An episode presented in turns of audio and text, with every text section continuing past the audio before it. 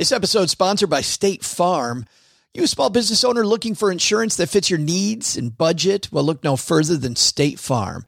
State Farm agents are not just insurance providers, they're also small business owners who live and work right here in your community. They understand the unique challenges of running and protecting a small business. When it comes to small business insurance, State Farm knows what it takes.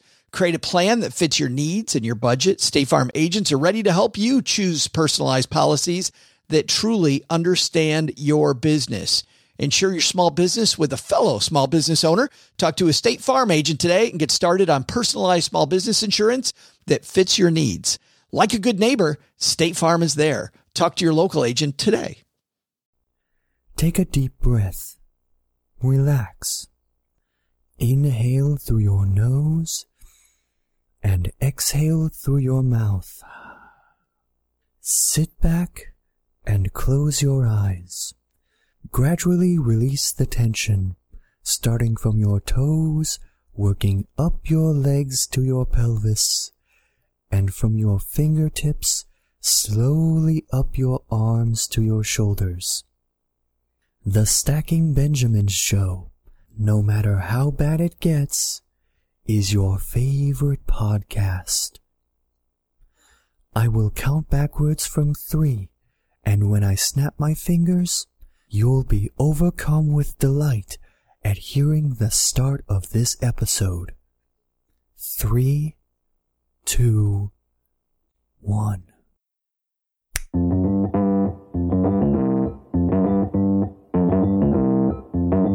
Live from Joe's mom's basement, it's the Stacking Benjamin Show.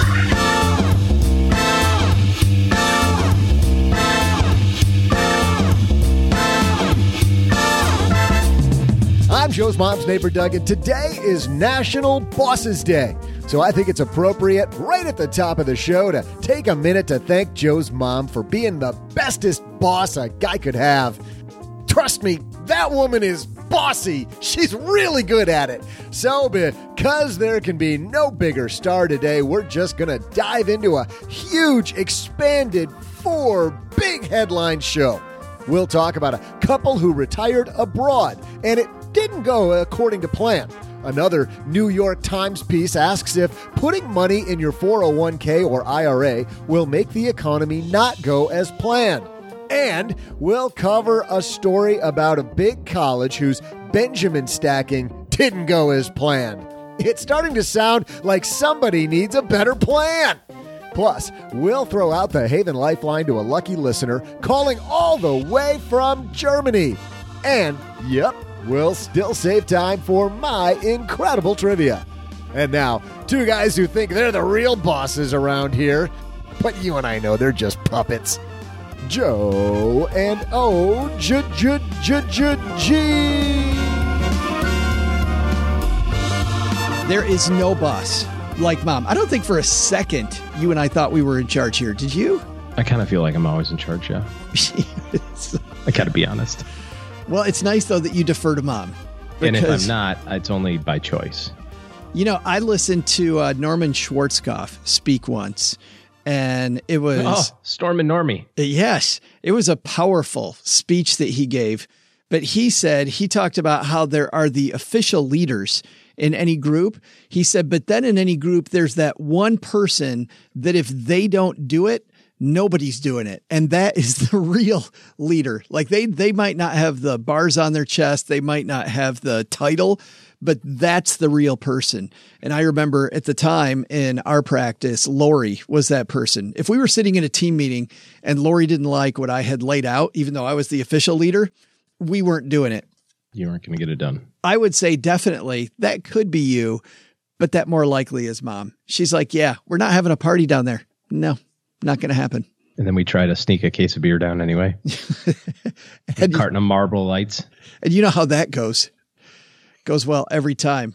Uh, hey, everybody. Welcome to Wednesday on the podcast. I'm Joe Saul-Sehy, Average Joe Money on Twitter. Across the card table from me is the man who thinks he's in charge, OG. I thought we went through this. I don't think I am in charge. I am in charge. You're going to have to remind me 15 times.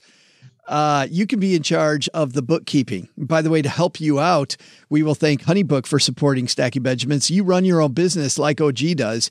You're used to doing it all. OG's used to doing it all around here. I'll tell you that. If you're struggling to get through your to-do list, Honeybook can help. Go to honeybook.com slash SB for 50% off your first year. Also, Big thanks to Masterworks for supporting Stacking Benjamins. Masterworks, first art investing platform that allows you to invest in the world's most valuable paintings, whether it's Andy Warhol, Banksy, you pick the art. We'll explain a little bit more later on in the show how that works. But if you want to get started, head to masterworks.io and click the toggle that tells them that Stacking Benjamins sent you, and you get to bypass their waiting list. That's masterworks.io for more. We got a great show today the guests are people that wrote these four headlines. We've done letters episodes. We've never done a headlines episode. Man, we got some great ones. OG sent in, actually, you did do a lot of work for this episode. You sent us like uh, half the headlines we have today. You must be exhausted. Just like always, I do over half the work. So over, over half. Okay. Yes. Uh, let's, I'll leave that alone and we'll get this party started. Hello, darlings. And now it's time for your favorite part of the show our Stacking Benjamin's headlines. We had several people send me this piece wanting us to talk about it. This uh, particular article is from Planet Money, but we've seen this everywhere. In the mid 2000s, Michael Burry smelled trouble in the housing market. Remember Michael Burry? Yeah, he was uh, Batman. He was Batman and he's about to be in that Ford versus Ferrari movie. I can't wait to see mm-hmm. that one. That one does look pretty cool. That, that looks incredible. But Michael Burry is the guy that Christian Bale plays in the movie The Big Short. Famous doctor, Doctor Michael, Michael Burry. Burry.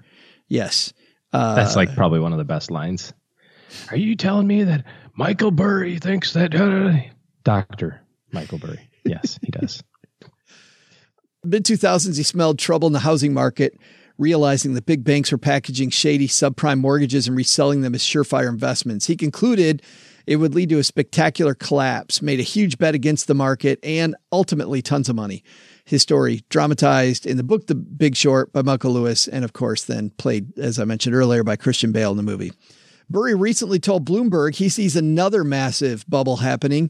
This time, he says it's in index funds. Instead of relying on financial experts to actively pick winners and losers, index funds buy everything in a market, passively going up and down as the entire market goes up and down. Saving for retirement, good chance you're invested in at least one of them. 1995, index funds represent only 4% of the total assets invested in equity mutual funds. By 2015, that had jumped to 34%. And there's now over $4 trillion in passive funds indexed to the US stock market, more than the market cap of Microsoft, Apple, Amazon, and Google combined. The piece goes on that index funds make a persuasive offer. Don't pursue the expensive and risky strategy of buying and selling individual stocks. Don't pay brokers or mutual funds big fees to move the money around for you. Instead, just park it in these passive money makers, which offer lower fees, diversified risk, and as the data is made clear, better returns over the long one, over the long run. Here is why Barry says, here's why Burry says, oh, gee, it's too good to be true. By the way, the piece remarks that he's not alone in expressing these concerns. The price isn't right. Actively buying and selling stocks and bonds provides a service to the market. It's called price discovery. If something's overvalued, traders sell it. If it's undervalued, they buy it. That moves the price of the asset. And it's the crucial mechanism to make sure the price is right, signaling its true value. But index funds don't really discover prices. Investors just dump money into these investments, which mindlessly hold stocks and companies whether they're doing well or not. Burry believes the fall of active buying and selling has led to overvaluations, and he's predicting a crash in the value the large companies held in index funds. I just don't know what the timeline will be. Like most bubbles, the longer it goes on, the worse the crash will be, told Bloomberg. He's now investing in small companies, which he says are often ignored by index funds. I guess let's start here. He brings up an interesting dilemma, which lots of people have talked about. In fact, even before he died, John Bogle, when people asked him about this when he was giving a speech one time, somebody asked him this specific thing Is indexing going to become a big problem for the market? Remember, remember what he said? He said, Yes, it will be. He said it's a long way off though. And he remarked that we at that time were maybe at 30% index funds. We're 35% now. Think it's a big problem? It's an interesting observation that the I was kind of wondering where he was going to go with this on this piece because I was trying to figure out is he going to say that the price of the ETF is priced incorrectly, which is kind of funny because it's just the amalgamation of all the other pricing. But I think what he's saying is is because so much money is going into indexes or index funds, they have to go out and buy stuff. So they're not buying it because it's a good thing. They're buying it because they have to, which is making the price artificially higher. Is that kind of how you read that? How Yeah. you understood what he said? Yes. Yeah. You know, interesting take on it. I don't think that's a thing, but okay. I also disagree with the nobody buys small cap index funds. There's a whole bunch of those too. So, wow, he's a he's a pioneer. Well, there's two things I thought about that. Number one is to get away from index funds and a potential blow up, you have to do what he's doing, which is go into other asset classes, right? You have to do that because if you go to even to an active fund and invest in large cap, the problem that you have there that you know well is the prospectus. I mean, unless you're in a hedge fund where the manager can do anything that they want, and that can be super scary. uh, uh, the prospectus makes it so that the money has to stay in, let's say it's a large cap growth fund. You've got to stay in that asset class. The manager doesn't have the right or the ability to move money around. They'll have a huge lawsuit on their hands if they do something different than it says there. So the prospectus kind of makes it difficult for that manager to do anything, which will save your bacon. You have to find a different asset class. I think the biggest thing with index funds in and of themselves is the fact that consumers have removed the smart portfolio managers from their portfolios and replaced them with themselves. The myth is is that the consumer is buying a fund and holding it. But we know from Data. inflows and outflows of data, they're not doing that. They're taking a passive product like an ETF and they're putting money in it and then they take that money out and then they put it in something else and then they take that money out and they put it in something else. So they're actively trading the passive thing. And we can see this globally and it's funny because everybody i talk to of course no one does that ever that i talk to. Probably because there are listeners which is good. But i think the biggest issue when it comes to this or the biggest detriment i guess to the normal investor is that that whole large cap growth US S&P 500 fund BS the worst thing that's happened is that that's actually been right over the last 7 years. And we're starting to get to the point now where people like me are having to almost remind people about the idea of diversification. You have to have something that is underperforming by definition. Otherwise you're not diversified. And on occasion people will remind me, clients will remind me and say, "Hey, uh, S&P's up 18%. This fund I got's down 4. You know, what's up?" And and it's like, "Well, yeah, that's an international position. That's going to do something different than the S&P." You know, you look at that uh, we call them a quilt chart, right? That ranking of best asset classes and a lot of different fund companies put that out. You can Google It looks like a periodic table. periodic table, sure. In almost every one of the last seven years, large U.S. companies, so we would call it the S&P 500, have been in the top one, two, or three. And so that strategy of put all your money in the S&P 500 has paid off, which is the worst thing imaginable. Because when it stops paying off, and it will eventually, this is the one thing I do agree with this guy on, is that yeah, we don't know when it's going to go down. I don't know if there's a massive correction coming or if that's just the economy changing. But we know that there's going to be ebbs and flows and and ups and downs of different asset classes. The average consumer is going to look and say, "Oh my gosh, this thing that I have isn't doing good anymore. Now I need to get rid of it. And now I need to go buy this other thing that's doing good. And then that won't do well. And now I got to get rid of that. And once we introduce a little bit more volatility as it relates to what is doing well, the average consumer's return is going to trend back down, which already, by the way, according to Dalbar, is south of 4%, the average person.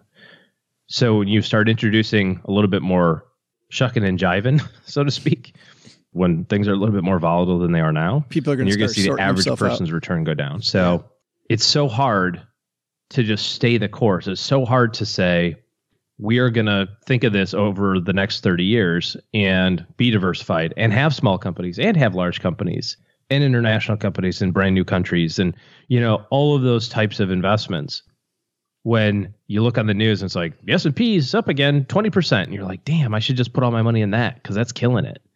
I should have all my money in Amazon. Chasing returns, right? Isn't that what they call it? Chasing returns. Yeah. Always always a bad idea. Chase your goal, not your return.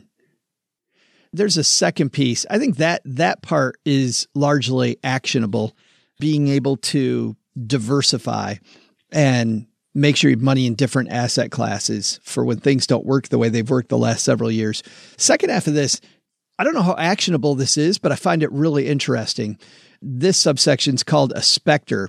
Legal scholars Lucian Bebchuk and Scott Hirst recently published a working paper called The Specter of the Giant Three. And they talk about Vanguard, BlackRock, and State Street, which have the biggest chunk of ETFs. And the issue with these three, OG, because of the fact that it's not managers and it's not performance, they're selling something you can buy anywhere.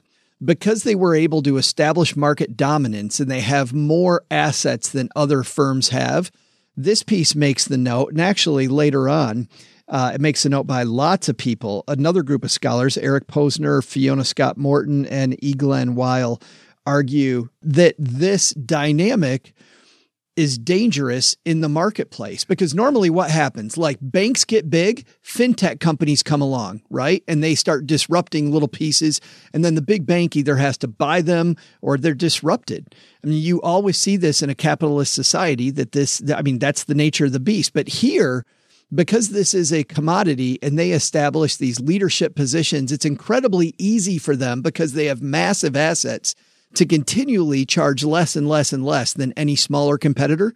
Like the chance that these three will be disrupted by anybody in the index market is virtually zero. Like if they don't grossly screw this up, it's going to be three companies that you go to for your ETFs, this piece says. Another side of that that I've heard as a downside is that they have so much voting power when Right. it comes to the proxies and stuff. That's you know, the that's also in here, and I forgot to I forgot to do that. These three companies end up being the largest shareholder in most of the yeah, big companies in America. companies, right? Yeah. and so they've got a big some big sway.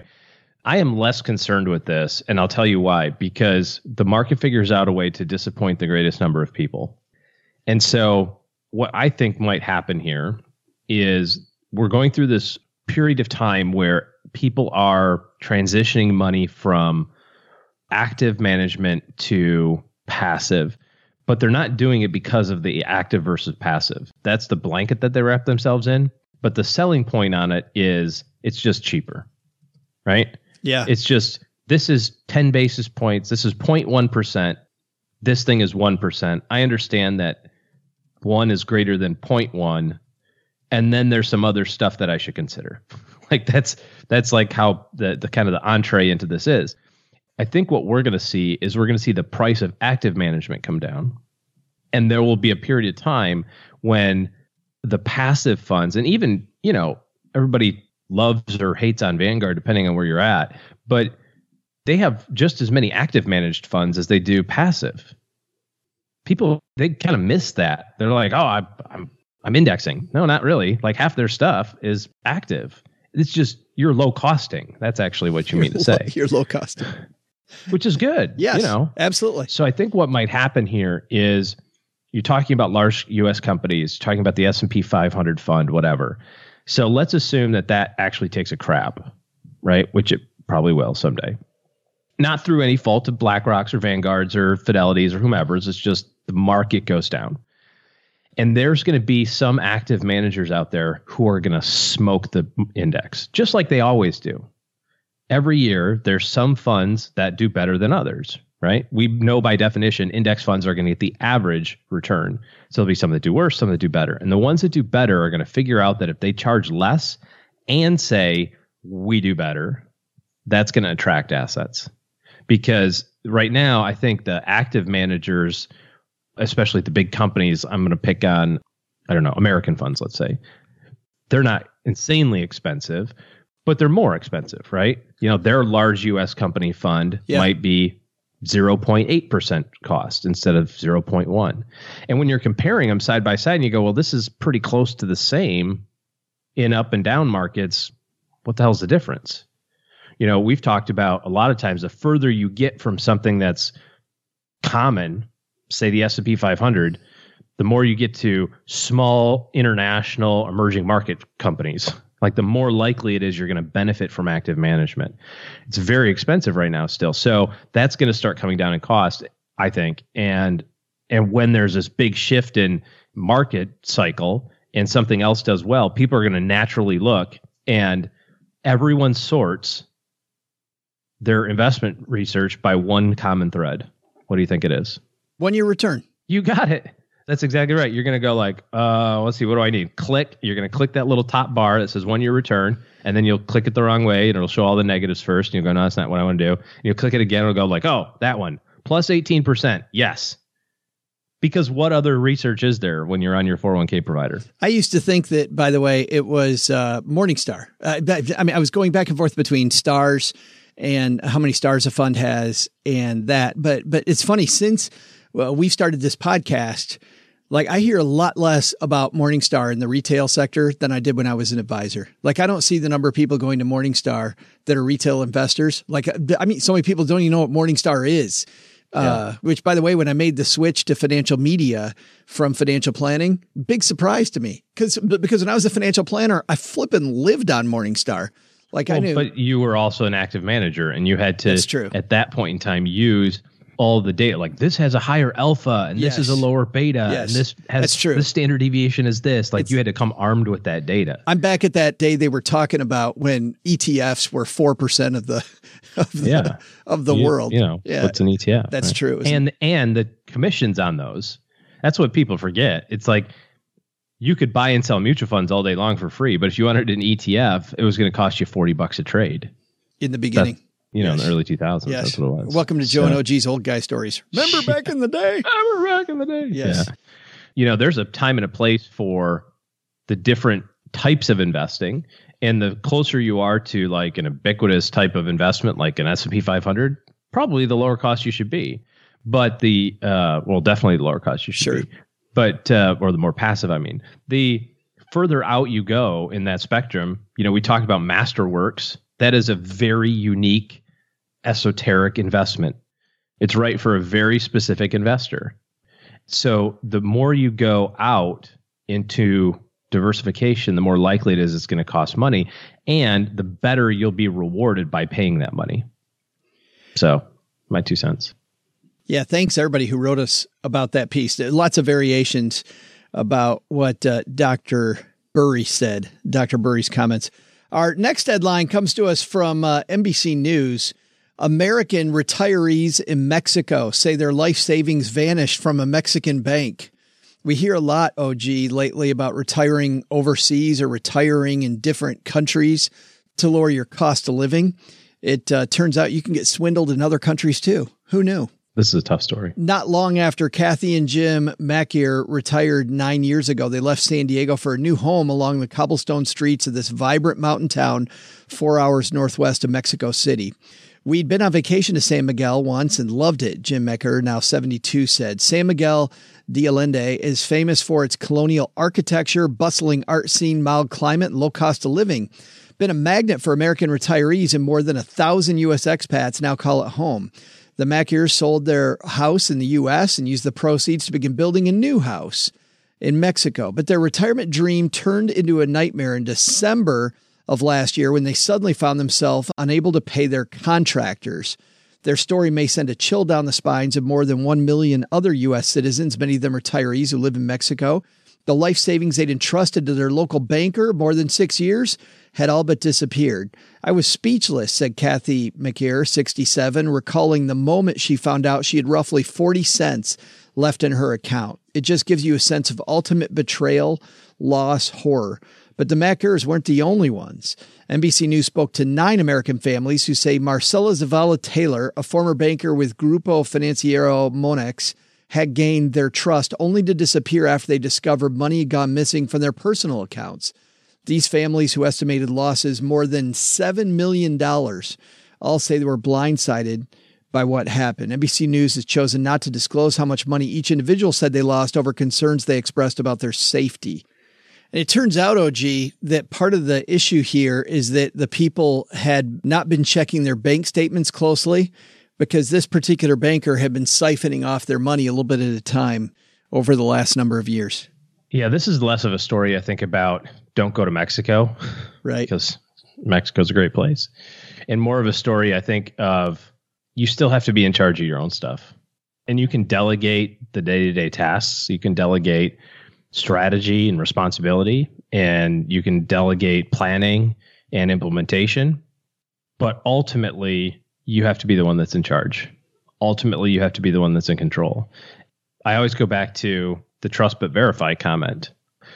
We had a client a couple of months ago who expressed a fair amount of concern about like I've never done this before. you know, all of my money's always been in this one place and I don't know how any of this works. And I think it's really important to recognize that there's a lot of safeguards built in as long as you use those safeguards correctly. Like third party custodians, right? Your money has to be at a different place than your banker or your advisor. In this case, the banker works for the bank, but yeah, Monex. But in our context, we would think never write a check out to the person who's helping you with your money. Like, hey, just send the check to me. My friends call me cash. Like, no, no, no, no, no. Your check goes to Fidelity or your check goes to TD Ameritrade or Vanguard or whatever, right? Yeah, shouldn't be writing checks out for investments directly to your advisor, to Ever. a banker. You should yeah. never, yeah, you should never, ever, ever, ever, ever, never in a million years do that. I think a thing that these people did incorrectly because I don't think that that happened. Their banker had access, obviously, was an employee of the bank, so they had access to the account. Uh, they said they got statements via a runner. Clearly, they didn't check the statements closely. That's not as egregious. I think, as not knowing Mexican law when it comes to their bank protections because according to this piece, 45 out of 50 complaints Monex received have been resolved. There were still five left out of 50 associated with this banker that were in negotiations. And by the way, they also say that while it's all private how much money these people got back, it looks very unlikely that they got 100% of the of their money back. They got some money back, but they didn't get all their money back. Right. I mean, in in the United States there are very strict protections and other countries have protections also, but they're different. Mexico's are going to be different than the US. And I think going to any country, if you're going to live there, understanding what protections you have with your bank, I think is a crucial piece of investing money in any environment. Yeah, of course it has to be. Ultimately, you have to decide where is the best place. And I know like a lot of countries will help with tax incentives and things like that. If you bring capital into the country if you're going to invest into the country so to speak whether it's building a home or a business or something like that that helps off, offset some tax liabilities uh, in some cases. But you have to weigh those against the safety and security not physical safety and security but the safety and security of of your money. Well lots of takeaways but before we get to those got to say a big thanks to honeybook for supporting Stacking Benjamins. You know, when we first started this business, the one thing we didn't think about was all of the business of doing business, like all the administration tasks, like dra- drafting proposals, uh, creating contracts, tracking down payments. That was not a part of the Stacking Benjamins vision, was it? And if similarly, that's not the big part of your vision, well, you need Honeybook. Honeybook is an online business management tool that organizes your client communications, bookings, contracts, and invoices all in one place. Honeybook makes it simple to run your business better. Professional templates, e signatures, and built in automation keep everything on track and makes you look good. They can even consolidate services you already use like QuickBooks, Google Suite, Excel, MailChimp, Gmail. It puts everything together and makes your business run so that you can spend less time working on your business and more time working with clients, doing things that actually move the needle for your business. You know what those things are that make your business go. All the other things, Honeybook helps you with those. Right now, HoneyBook's offering stackers 50% off when you visit honeybook.com slash SB. Payment's flexible. And guess what? This applies whether you're going to pay monthly or annually. Doesn't matter. They're not going to try to upsell you. Go to honeybook.com slash SB for 50% off your first year. You're welcome. That's honeybook.com slash SB. Our next headline, headline number three, rare headline number three, comes to us from the Wall Street Journal. Harvard gained six and a half percent in muted year for university endowments, the world's largest university endowment, as well as the average school, lagged behind the S&P 500 in fiscal 2019. This written by Dawn Lim and Juliet Chung. Harvard University's endowment posted a 6.5% return in fiscal 2019, reflecting a tough year for many U.S. colleges. Harvard's return beat the average for large school endowments, but like many universities, trailed the U.S. stock market. The muted showing of the typical endowment is the lowest yearly return since 2016 and bodes new challenges for universities at a time of ultra low interest rates. Universities rely on their endowments to fund everything from student financial aid and faculty salaries to the construction of libraries and sports facilities.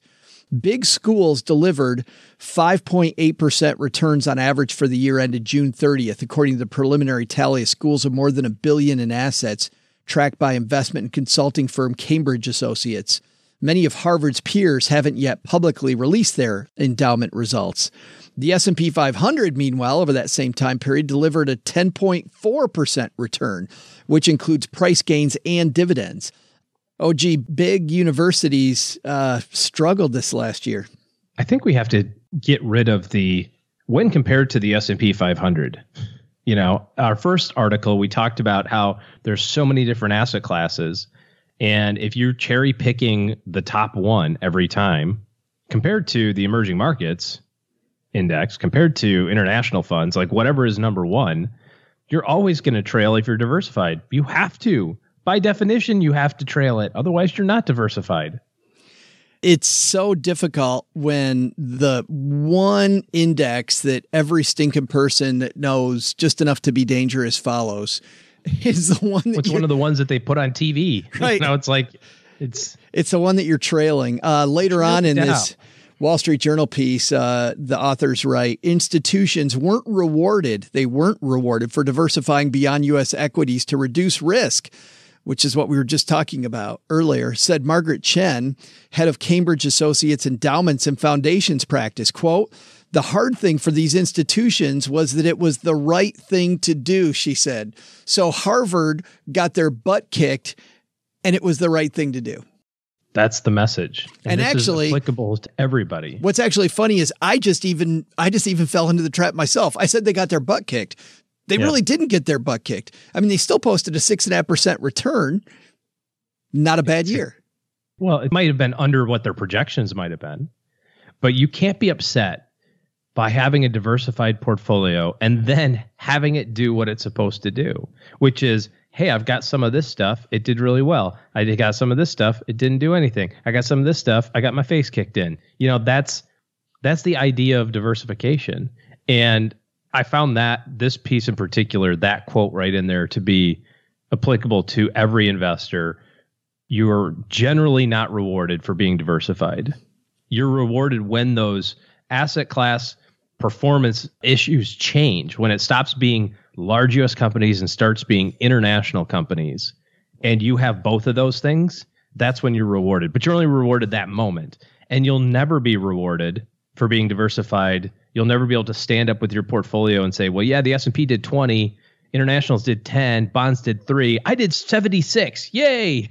Because if you do that, that means that you were ultra concentrated in something, right? You made some swing and bet and you might have got you might it might have paid off. This is no different than what I said at the very beginning about everybody putting their money in the S&P. The worst thing that's happened is that that's actually worked for the last half decade for a lot of people.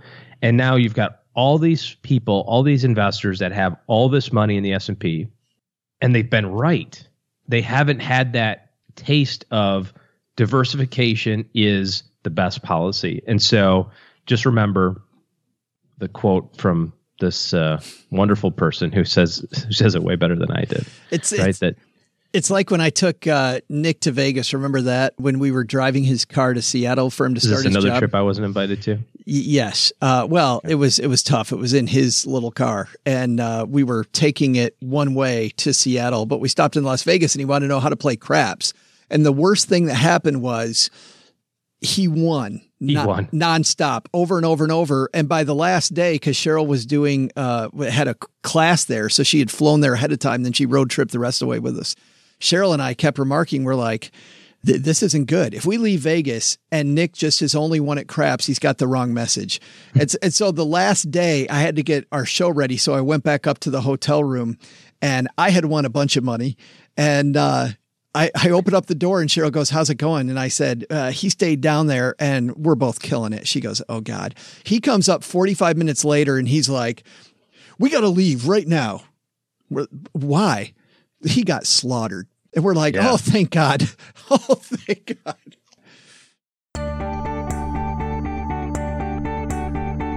What up, trivia buffs? I'm Joe's mom's neighbor, Doug, and it's time for your favorite part of the show the part where I wow you with my knowledge of mataz stuff. So, the, the term boss, you know, is everybody knows this, but I'll just put it out there. It's derived from the Dutch word baas. Too many A's in there, they apparently don't know how to spell. Anyway, it means master, uh, a title given to a captain on a ship. And while we know that in the past many ships' captains were male, the captain of this here boat is Joe's mom. And sometimes she throws us in the brig for an hour or so and makes us walk the poop deck. Not sure what that is either, but just wanted to say poop deck because it's so fun. Anyway, well, speaking of women who are captains, what was the name of a woman who was an Irish born pirate captain sailing the Caribbean in the early 1700s, uh, who was one of the most famous female pirates of all time? Like in the, the list of all the female pirates, she's way up there, right, you know, right near the top there. Uh, I'll give you a couple of clues. Here we go. The little that is known of her life comes largely from Captain Charles Johnson's book, A General History of the Pirates. That guy also doesn't know how to spell because he used a Y in there. It was in the Bahamas that she met Calico Jack Rackham. That dude can party. Anyway, she became his pirate partner and lover. She was captured alongside Rackham and Mary Read in October 1720 by now you should have this. I mean, I'm giving you like practically giving you the answer, but what was the pirate's name? What was her name? I'll be back with your answer after I hang up the laundry, something Joe's mom calls putting up the sails. a lot of confusion out there, OG, about alternative investment classes. And I will agree, they are not for everyone. However, it's gotten a lot easier to invest in many areas where you haven't been able to invest in the past because of fintech companies like Masterworks. Masterworks is a members only club for investing in art. What I like about Masterworks is this historically, if you look at different asset classes over long periods of time, art has been remarkably stable in terms of price points on art. And if you stick with the masters, it's one of those few asset classes that historically, like stocks or real estate, have beaten inflation. Of course, when you buy a painting, you actually own that painting. So you really want to know how it works before you get in. Art, though, top performing asset class again in 2018. It's not going to be a top performing asset class every year, but historically, something you haven't been able to do. Here's how it works. When you invest in Masterworks, your money goes toward purchasing one of the masters. And unlike some of the art funds that have cropped up out there, you actually know exactly which painting you're purchasing. And Masterworks buys it. Now they buy it, they maintain it, they do all of the work, then they sell the painting down the road. To give you an idea of how Masterworks works, Masterworks works, get it? Masterworks recently sold out the Andy Warhol offering, and they have a Banksy offering that is uh, selling out quickly right now. So, names that even those of you that don't really follow art, I'm sure you've heard of both of those artists. For more on Masterworks and to bypass, by the way, they're, they have this massive waiting list. You can bypass that by visiting masterworks.io and then click the box to let them know that Stacky Benjamin sent you, and you will skip the waiting list. That's masterworks.io for more. Hey there, trivia fans. I'm Joe's mom's neighbor, Doug, and I'm back with today's trivia answer. I feel like I should like arg or something like that. But anyway, we're looking for the name of a pirate who was in the Caribbean or Caribbean, you know, whichever way you go in that direction, just after 1700. She was slated to be executed alongside another woman, Mary Read. So, what was her name, this super famous female pirate? We're talking about none other than the Irish born pirate Anne Bonny. Anne Bonny, but you knew that, right? While both she and Read were sentenced to death, their executions were stayed because both of them were pregnant. Read died in jail in early 1721, but Bonny's fate, we don't know. It's unknown. Bonny's fate is unknown. I'd like to share more, but Joe's mom, uh, she says, going ashore for grub, as they say, which means it's time for me to get her Harley out of the garage, kind of shine it all up, fuel it all up, so she can give me a ride down to the Sizzler. See ya! I've got one more headline here that uh, we hopefully can dive into. This from Investment News. You know, 20,000 people, OG, uh, roughly, at GE just had their pension frozen. So a lot of these people may have the opportunity to take it as a lump sum now. This piece is written by Greg Iacurci. Factors to consider before taking a pension buyout. Greg writes, it's a challenging calculation that involves several unknown variables. Greg writes, GE's the latest company to offer pension buyout to former employees as it tries to shore up its pension plans, which were 27 billion underfunded as of year end 2018. Just a few bucks. 27 billion. Yeah, just write a check. The company's offering lump sum payments to 100,000 former employees in addition to freezing its pension plan for 20,000. Several factors financial advisors need to weigh for clients who are approached with uh, such an offer from GE and any other employer there'll be a mathematical side, but there'll also be a more qualitative big picture side. Matt Cosgriff, wealth management group leader at BerganKDV Wealth Management, said of the pension buyout variables. The first consideration, they say, is to understand the terms of a buyout. Buyouts often come in the form of a lump sum that represents the present value of an employee's future pension payment. So, in other words, the first thing we got to do, OG, is take a look at this lump sum and what rate of return do we have to make so that we can replicate if this was a pension and you got the same amount from the company? The good news is that it's usually based on relatively safe interest rates. So it's based on 10 year treasuries, 15, you know, 20 year treasuries, one year treasuries, and they kind of put it all together in what's called a PPA rate. But, anyways, because interest rates are so low right now, the government or the pension calculation people are assuming that you can't get good guaranteed returns Therefore, they've got to give you a higher amount of money because your interest rate's going to be lower.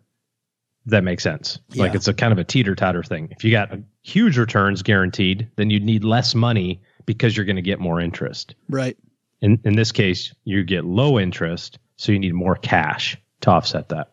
So you'll get a bigger chunk of money, bigger lump sum. Yeah. Then then if the interest rates were really high right now, you'd get lower amounts. Correct. And then you just compare that. You ask them for a calculation of how much money you'd get, different variables. And I think the second thing to do then is if you like the pension calculation to see if you can replicate that yourself. Don't you do that?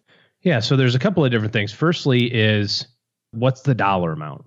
The next thing is is you want to figure out how are you going to plan on living on that? What's your distribution strategy? Because when it's working in a big pension plan, when there's thousands, in this case hundreds of thousands of people, there's other people who are taking money out, there's people putting money in, there's the fact that somebody got their pension for 3 months and then died unexpectedly, there's people that lived to be 105. The difference is is that in your case, you're completely unique with you. So they might have averaged you and said, well, the average person lives to be 85. So that's what we calculated it based on. And you're going, yeah, but my grandpa lived to be 103. So I'm going to need that money a lot longer in theory. So maybe the company pension is going to work out better because they expect you to be out of money by the time you're at 85. That's how they build the calculation because you're average. But when you take yourself out of the average, you got to just deal with you and what your expectations are They also talk about if you take the lump sum, you also might be able to do a Roth conversion, like there's tax considerations. But it also says in this piece, one advisor's uh, is quoted as saying that's largely second. I think that's way down the list of things to, to think about. Well, I mean, if you worked at GE for 30 years and made any reasonable amount of money and they're offering you a pension buyout, your pension buyout is going to be $700,000 it's rather unlikely that you're going to take all 700 grand and convert it to a Roth IRA today. Bam. Imagine that tax bill.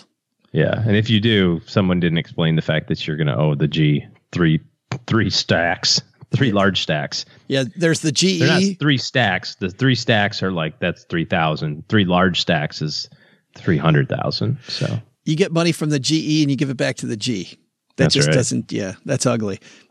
I think our lessons, our takeaways today are these. Man, lots of takeaways. First time ever we've done four headlines. That's fun. First is this idea of indexing. I think there there's a lot to unpack there before you just mindlessly put your money in an index. I think you still have to know what you're doing because when the market doesn't act the way it does now, you need to know why you did it so that you stay the course. Second, retiring in a different country, understand the rules around how you get your money back if there's an embezzlement, like there was in this case. Every country has their own rules. And I think knowing that and keeping up with your statements, uh, which in this case, these people didn't so do. So tired of hearing people who go, "Well, I just let old Betsy take care of it for me." It seemed to be going great. She was so nice. Uh, third, university endowments doing the right thing by diversifying, staying diversified. That's being like good mom says. good steward of money and they're getting beaten up in the press by it, even though they did the right thing. And then last, you have a pension buyout. It's a lot more than just looking at that lump sum of money and going, yeah, it looks good to me. Might be a little bit of math involved. Hey, let's throw out the Haven Lifeline and tackle some of life's most important questions. Our friends at Haven Life Insurance Agency, they put what you value first. Cool fall air. Finally. Fantastic. And pumpkin spice lattes. No. Yeah, come on. It's actually your loved ones and your time. It's why they made buying quality term life insurance simple. If you go to stackingbenjamins.com forward slash haven life, you're going to find that doing the right thing and getting your life insurance in order now instead of waiting on it, super easy. No reason to procrastinate. I just took a test, OG, that said that if I'm given forms or contracts to sign, I will procrastinate. Like it was, it was very, very, very specific. It also told me that I shouldn't do small appliance repair. Very specific about things that I should not You're like, do. sold. Yes. So I need to go to Haven Life. StackingBenjamins.com forward slash Haven Life, and you'll find the application super simple. It's online. You get it done with. Prices are affordable. And you know that they're backed by a company with a lot of experience, Mass Mutual, more than a 160 year old insurer. Today, our call comes to us all the way from Germany. Say hello, Germany. Hey, Mr. Saucy, hi. Hey, Mr. G. Or, since nobody's listening, hey, Joe. Hey, OG. This is Jan from Germany. I got a quick question regarding diversification. From what I learned so far from your awesome show, is that I have to diversify my portfolio between different asset classes that are not correlated with each other, or not very much at least.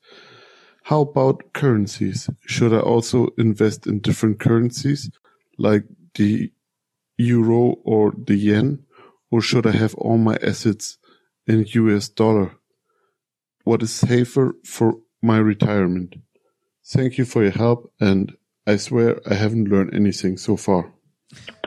How about that? All the way from Germany. Thanks for the question, Jan. Glad that you're listening. You and I were just looking at this, OG. We're in 47 different countries. Just So freaking stupid. how do you have two listeners and you're in 47 different countries? Yeah. I don't know. Jan and, and, and one other person.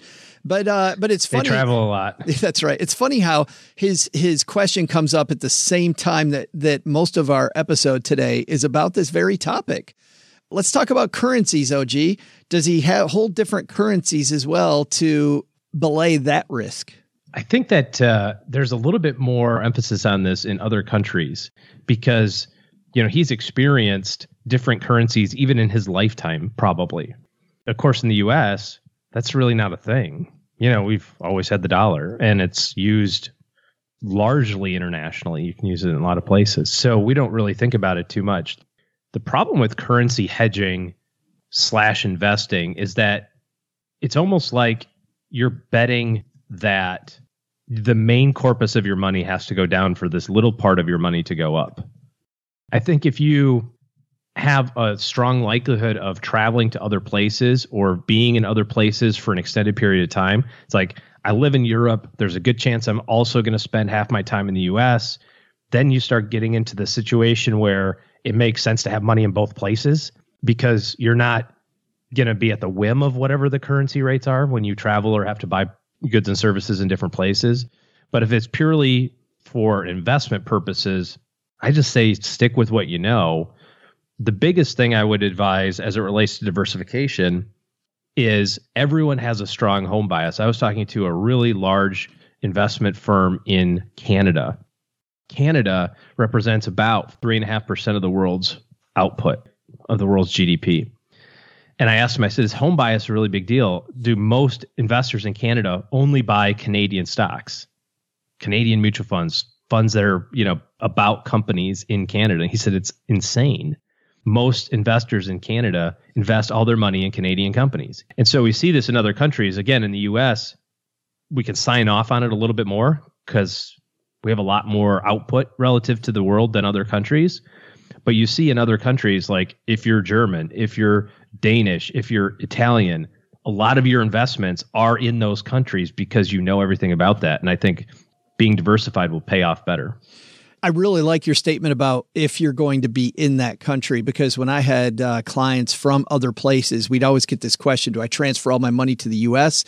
Do I keep it uh, in that country? And if you're definitely going back to that country, I love it. I think it, it introduces a whole different layer of complexity, OG, for people that aren't going to be there. So, you know, he's talking about the yen. Like, if I'm if I'm not going to be in Japan and I'm just trying to manipulate currencies against each other, how do you even keep up with that? Yeah. I think you could, but your cost benefit analysis is incredibly low unless you're going to be there. Thanks for the question, Jan. Thanks for listening, by the way. That's going to do it for today. Thank you, everybody, for hanging out with us again on a glorious Wednesday. On Boss's Day, say hello and be nice to your boss. Today, even though OG thinks he's the boss, I think I will be nice to mom. Speaking of OG, if you are looking for better help with your financial picture in 2020, it's that time to start planning it. And OG and his team are ready for new clients. Head to stackingbenjamins.com forward slash OG, and that will take you to their schedule and better money management. All right, Doug, you've got it from here, man. What should we have learned today? Well, Joe, I'll tell you what they should have learned today. First, take some advice from Harvard and other universities. Loading up on one asset class just because it's been rocking lately, dude, it's not a great idea. Think longer term. Second, moving to another country, understand their laws before depositing money into any institution or bank. You won't have the same controls as you have in your home country. But the big lesson? It is not a good idea to call a woman bossy to her face. So apparently now I'm buying down at happy hour for like the entire bridge club. So uh, just come on down and join us because I'm buying anyways. Got coupons. It's all good. Don't worry. Special thanks to you for your suggested headlines for today's show. Have something you'd like us to discuss? Head to stackingbenjamins.com and hit the questions for the show button at the top of the page. This show was created by Joe Saul-Sehy, produced by Richie Rudder Reese, and engineered by the amazing Steve Stewart. Online, visit us on Twitter at, at SBenjaminsCast or on our Facebook page.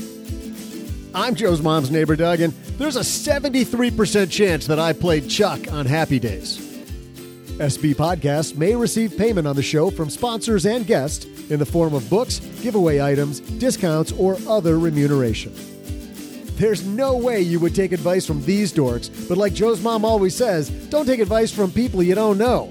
This show is for entertainment purposes only, and before making any financial moves, consult with a real financial advisor.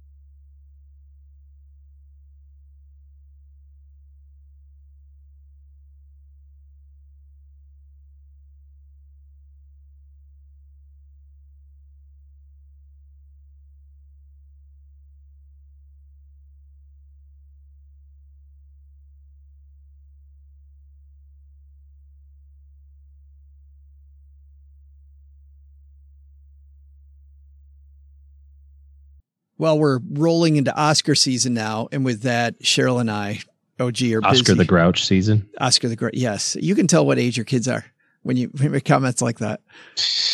I haven't seen a Sesame Street at, I mean, since I was a kid. We don't watch it at all. Yeah, none of that in my house. None of that learning. Can't have that.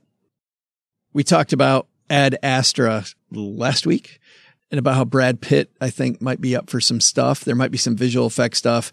Here's another one that's been talked about a lot. Uh, we just saw the movie about Judy Garland called Judy. I'm sorry it's so late. Miss Carl, Oh, please. I'm Judy. I'm very sorry, but your suite has been released. What do you mean, released? Where exactly is it gone? Your account was in arrears. Please don't go to sleep now. no, no, no. These are the other ones. Sing, sing, sing. The kids need a home, Judy. I know what kids need. They need their mother. Can't have the world's greatest entertainer out here without a drink. Frank Sinatra's here? Frank is great, but he is no Judy Garland.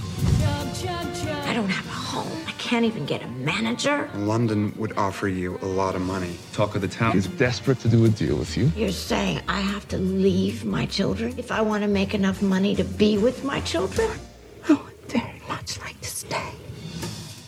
The very latest uh, picture about another superstar, this time Judy Garland, played by Renee Zellweger. You see the previews for this one? No, not, not at all. The I, this does not sound like my kind of movie. I feel like the previews were all over the place for this movie. This starts off with her late in her career. As you heard at the beginning of that clip, her uh, financial picture is horrible. She's seen as impossible to work with. And they go through a few clips from very early in her career when she was, of course, Dorothy on uh, The Wizard of Oz and a career defining role and somebody who everybody remembers her as. Every time you see Judy Garland, I think the very first thing you think is Dorothy. But it doesn't spend a lot of time there. It really focuses on her late in life and this trip she made to London, desperately trying to make some money so that she can try to get back in her kid's life and and get her act together. As a movie, I thought it was entertaining, uh, but it definitely wasn't one of the best movies that I've ever seen. I wasn't incredibly moved by it. I liked sitting in the theater. I liked watching the two hours. I feel horribly bad for Judy Garland and the life you live in that time frame when you were one of those early movie stars in the mid 1900s. Like she, she wasn't allowed to eat. It's kind of like we do with you here, you know? We make sure that you don't eat, that you show up on time. And then it comes out in other ways. And by the time she's in her mid 40s, she's a wreck. She's popping pills to stay awake. She's popping pills to go to sleep. People say bad things about her, and she immediately goes off the deep end because she's been told things are her fault for so long when things go wrong. She also, when things go right, she thinks it's not her ability to continue to work. She thinks it's this talent pool that's running out and she's afraid that she's going to go on the stage the next time and it's not going to be there, which is funny because I'm reading a book, by the way, Kathy in our Facebook group, the basement Facebook group, turned me onto this uh, book by Deena Kastor, who's a, who's a great distance runner. Deena early in her career thought the same thing that her running sprang from this talent pool and it wasn't her hard work, but she thought that someday she might go out to the track or go out to the cross country course and it's not going to be there anymore. And that leads to neuroses. Julie Garland's case led to alcoholism, pills, abusing a lot of drugs. So a decent movie. What I'll say is this. While I thought the movie was good and not phenomenal, maybe top 20, Renee Zellweger, amazing as Judy Garland.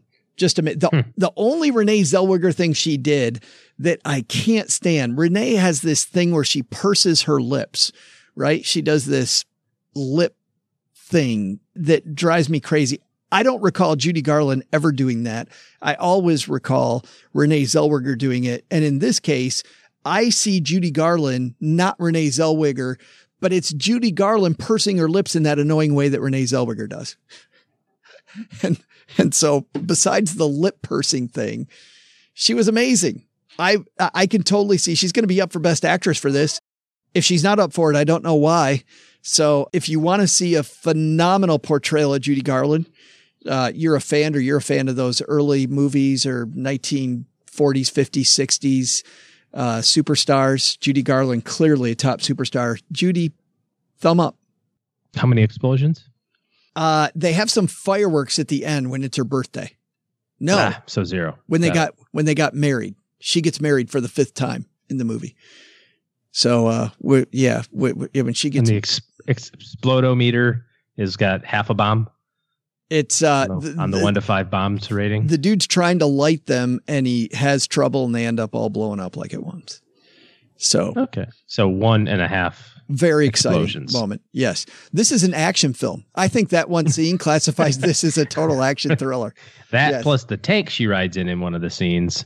And you could even say that because of the fact that she's so hard to work with, that it's you know there's there's some uh, suspense there, and like she's robbing a bank, we'll say Got it. robbing Okay. some rich people. So So it's a bank robbery, sci-fi, explosion uh, Arnold Schwarzenegger explosion movie. About- Understood. I'm uh, in. about Judy Garland, and there's a few songs sprinkled in between. I think we completely perverted that one. Well, Stackers, the show might be over, but the celebrations are just beginning because it is Military Appreciation Month, and I want to celebrate people like my brother in law, Eric, who is such a giving person. Eric will do just anything for you. And as a Marine, you can see that his time in the military taught him to be a guy who gives to his community, gives to his family, and is always there when you need them. This Military Appreciation Month, Navy Federal Credit Union wants to celebrate members like Eric who go above and beyond. Navy Federal offers member only exclusive rates, discounts, and tools to empower their members and help them reach their goals. Navy Federal's employees are part of the community they serve. Many of them are military family members, reservists, or veterans, and all branches of the military, veterans, DoD employees, and their families are eligible for Navy Federal membership. In fact, there are so many resources on the Navy Federal website, resources like Best Cities After Service to help veterans transition to civilian life, and Best Careers for Military Spouses to support military families. Visit NavyFederal.org slash celebrate, and you'll see all of their Military Appreciation Month offers and other Navy Federal offers. Navy Federal is insured by NCUA, Equal Housing Lender.